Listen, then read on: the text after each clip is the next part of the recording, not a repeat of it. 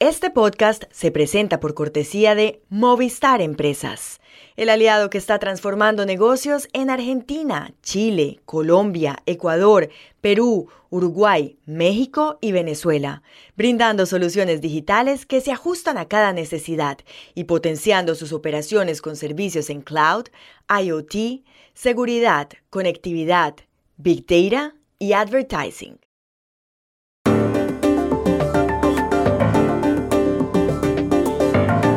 El secretario de Estado de Estados Unidos mostró ayer su apoyo sin restricciones a Israel y sugirió que la respuesta contra Gaza debe respetar a los civiles. ¿Está todo eso claro en el derecho internacional? Pasado mañana los ecuatorianos elegirán presidente. Tienen dos opciones, la correísta Luisa González o el empresario Daniel Noboa. Hoy les contamos cuáles son las fortalezas y las debilidades de cada uno. Acaba de salir un libro muy importante sobre la democracia en Estados Unidos. Se titula Tyranny of the Minority, la tiranía de la minoría. Hablamos en Harvard con uno de sus autores, Steven Levitsky. Hola, bienvenidos a Y esto no es todo, el podcast del Georgetown Americas Institute de la Universidad de Georgetown en Washington, D.C. Soy Juan Carlos Iragorri, desde Madrid. Soy Paz Rodríguez Niel desde Buenos Aires. Soy Jorge Espinosa y estoy en Bogotá. Es viernes 13 de octubre y esto es todo lo que usted debería saber hoy.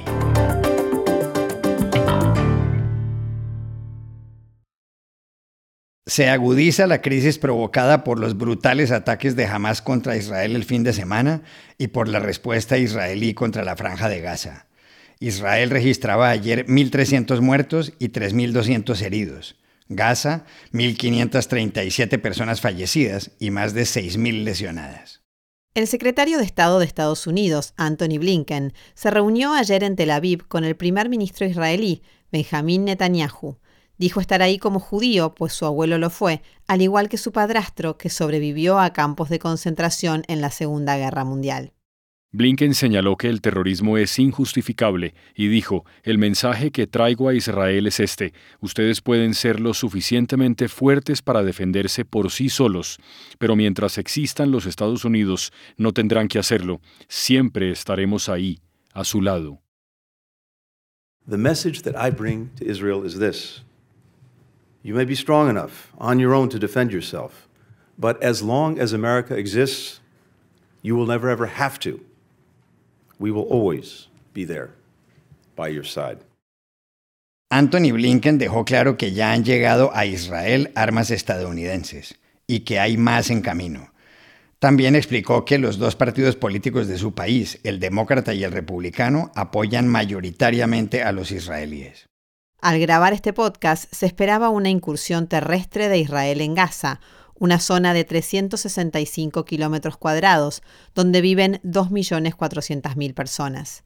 Desde el sábado, los israelíes han lanzado 6.000 bombas en la franja, que está controlada por el grupo radical palestino Hamás.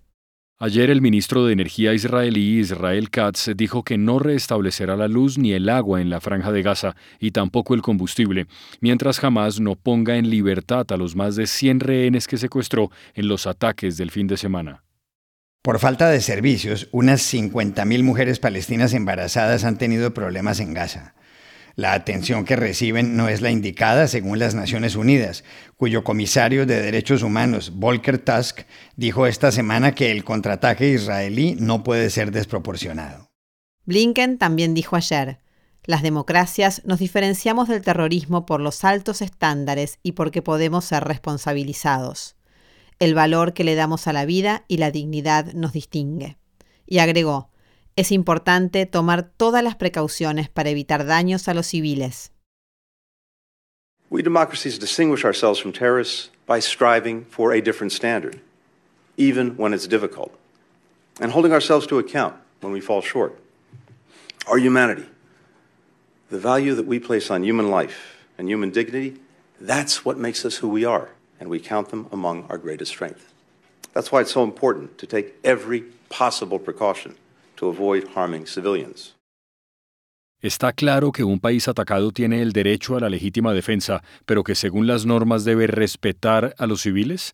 Llamamos ayer a La Haya a Walter Arévalo, profesor de Derecho Internacional de la Universidad del Rosario, en Bogotá.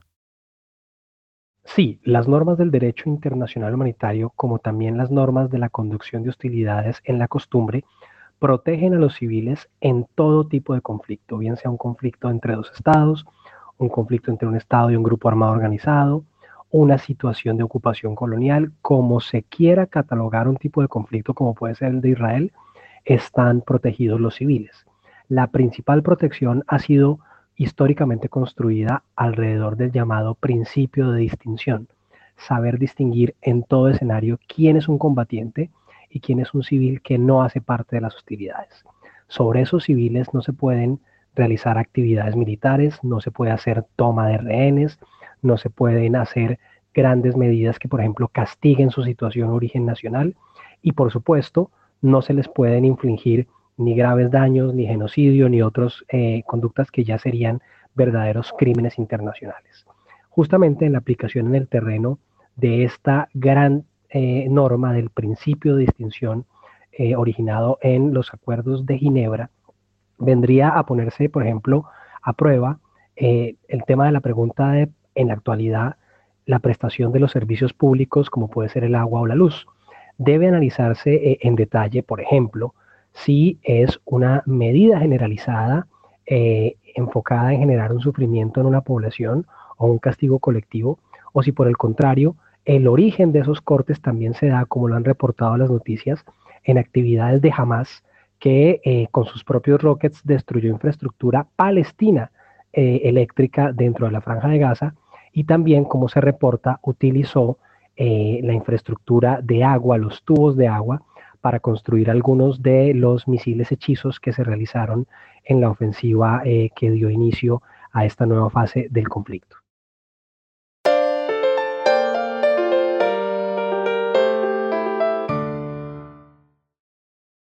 Este domingo los ecuatorianos elegirán a su próximo presidente.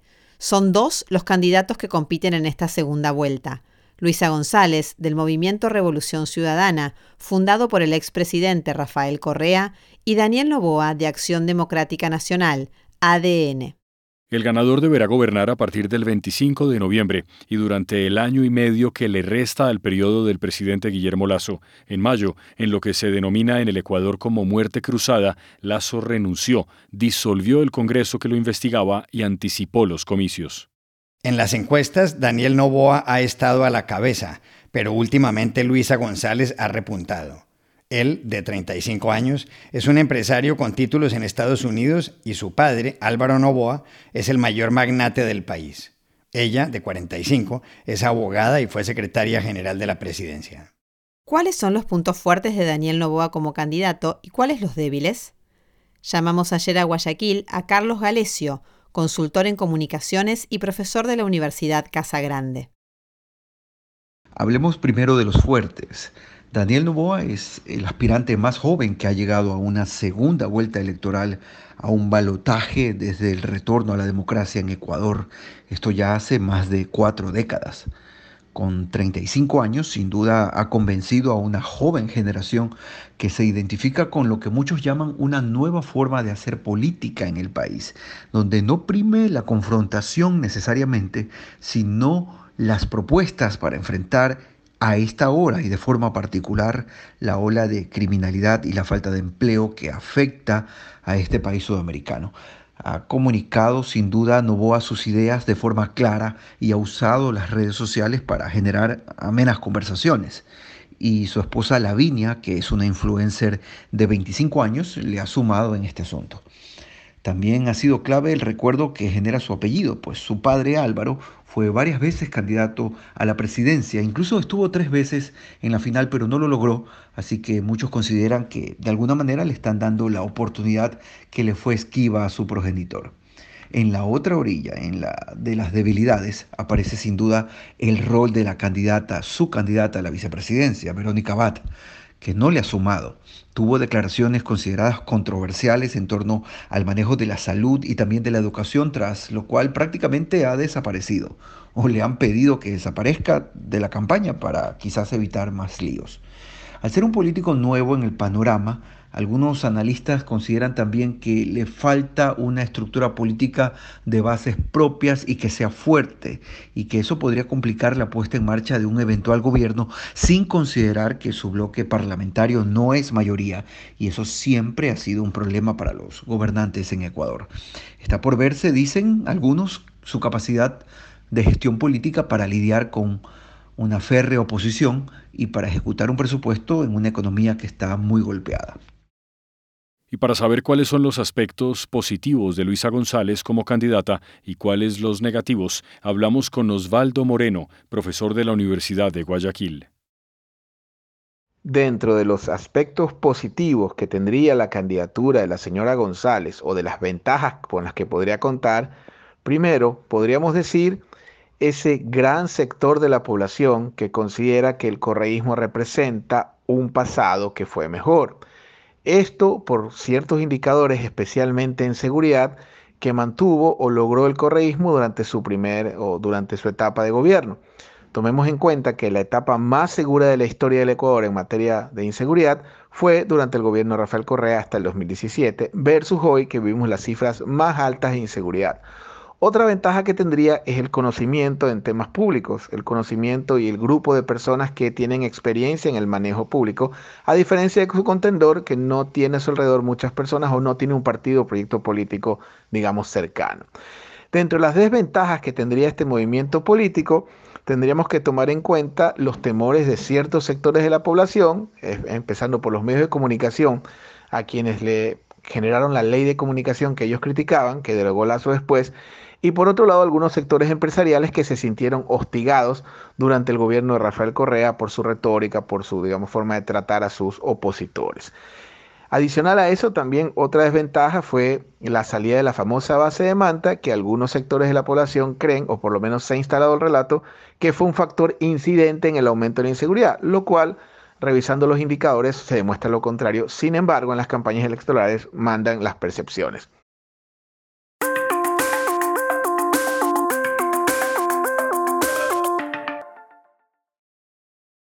Este podcast se presenta con el patrocinio de Tecnoglass, el poder de la calidad. Tecnoglass es la compañía líder en la manufactura y comercialización de vidrios, ventanas y fachadas para el mercado de la construcción en Estados Unidos y el mundo. Para mayor información, visite nuestra página web www.tecnoglass.com.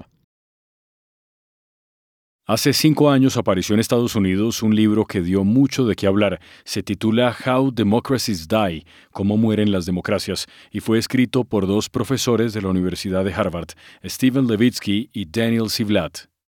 El libro explica cómo algunos líderes políticos que llegan al poder tras haber sido elegidos democráticamente lo usan para volverse mucho más fuertes, debilitando o subvirtiendo el sistema democrático. How Democracies Die resultó ser un bestseller. Hace pocos días, Steven Levitsky, que ahora dirige el Centro David Rockefeller de Estudios Latinoamericanos de Harvard, y Daniel Ziblatt lanzaron otro libro. El título atrae: Tyranny of the Minority, o la tiranía de la minoría. ¿Cuál es la tesis principal? Para saberlo, llamamos a Levitsky. El libro intenta explicar la crisis de la democracia norteamericana, y el argumento tiene 2 partes. La primera parte tiene que ver con el Partido Republicano y su transformación en un partido antidemocrático. Un partido comprometido con la democracia tiene que hacer 3 cosas. Tiene que siempre aceptar los resultados electorales, tiene que siempre renunciar y repudiar los actos de violencia sin ambigüedades. Y tercero, tiene que romper plenamente, sin ambigüedades, con las fuerzas antidemocracias, las fuerzas que atentan contra la democracia. El Partido Republicano dejó de hacer estas 3 cosas a partir de 2016. El libro intenta explicar por qué la radicalización del Partido Republicano. Y eso tiene que ver con la reacción muy fuerte contra la transición de Estados Unidos en una democracia multirracial, multiétnica. La segunda parte del libro tiene que ver con las instituciones. Hay una mayoría en Estados Unidos, una mayoría sólida en el siglo XXI a favor de la democracia multiétnica. El trumpismo es una fuerza siempre minoritaria, pero Estados Unidos tiene unas instituciones contramayoritarias que permiten que las minorías políticas a veces se impongan sobre las mayorías electorales. Por ejemplo, el colegio electoral que permite que el perdedor de la elección presidencial termine ganando la presidencia.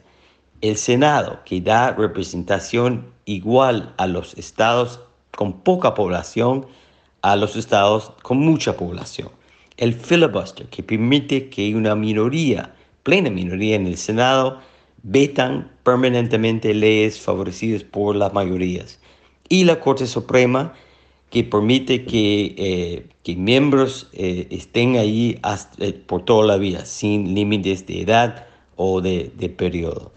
Estas instituciones hoy en día están permitiendo que un partido autoritario pero minoritario se impongan contra las mayorías.